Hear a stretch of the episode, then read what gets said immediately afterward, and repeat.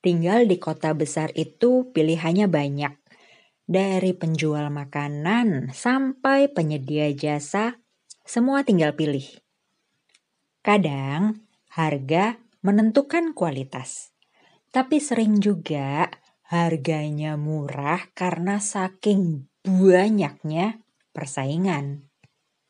Balik lagi sebagai konsumen, kita perlu jeli memilih mana yang baik dan memperlakukan penjualnya dengan hati. Ya iya dong, kan sama-sama butuh. Seperti cerita Zulkifli di podcast sama Manda.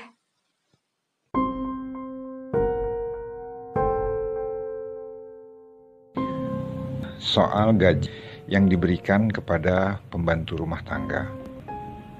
Sesuai dengan hukum pasar, suplainya kebanyakan, harga murah. Kalau di Jakarta, angka rata-ratanya itu adalah 1 juta, 2 juta.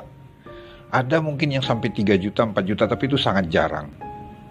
Angka ini jelas di bawah kebutuhan minimal orang.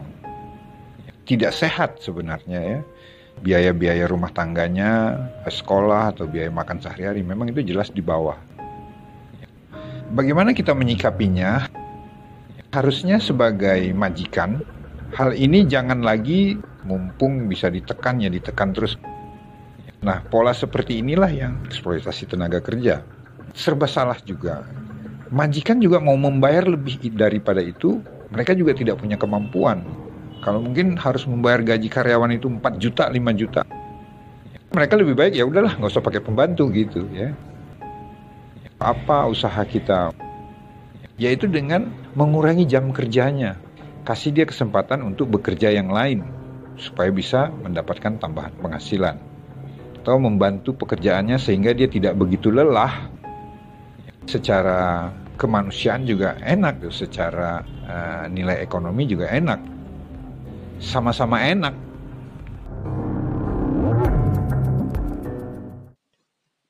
Bayangkan begini, asisten rumah tangga itu tiap hari ada di bawah atap rumah kita.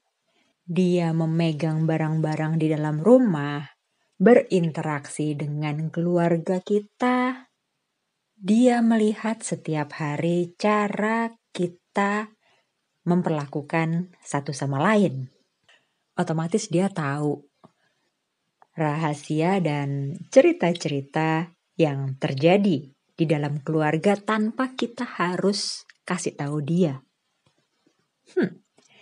Dan orang yang tahu sebanyak ini akan kita perlakukan dengan kurang adil. Uh -uh. Apa yang kita lakukan pada orang lain di bawah atap rumah sendiri pasti akan terbalas di bawah atap tempat lain.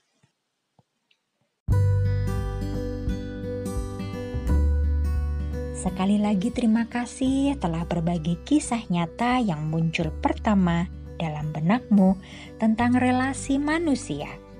Podcast sama Manda mengajak mengurai rasa menjadi makna.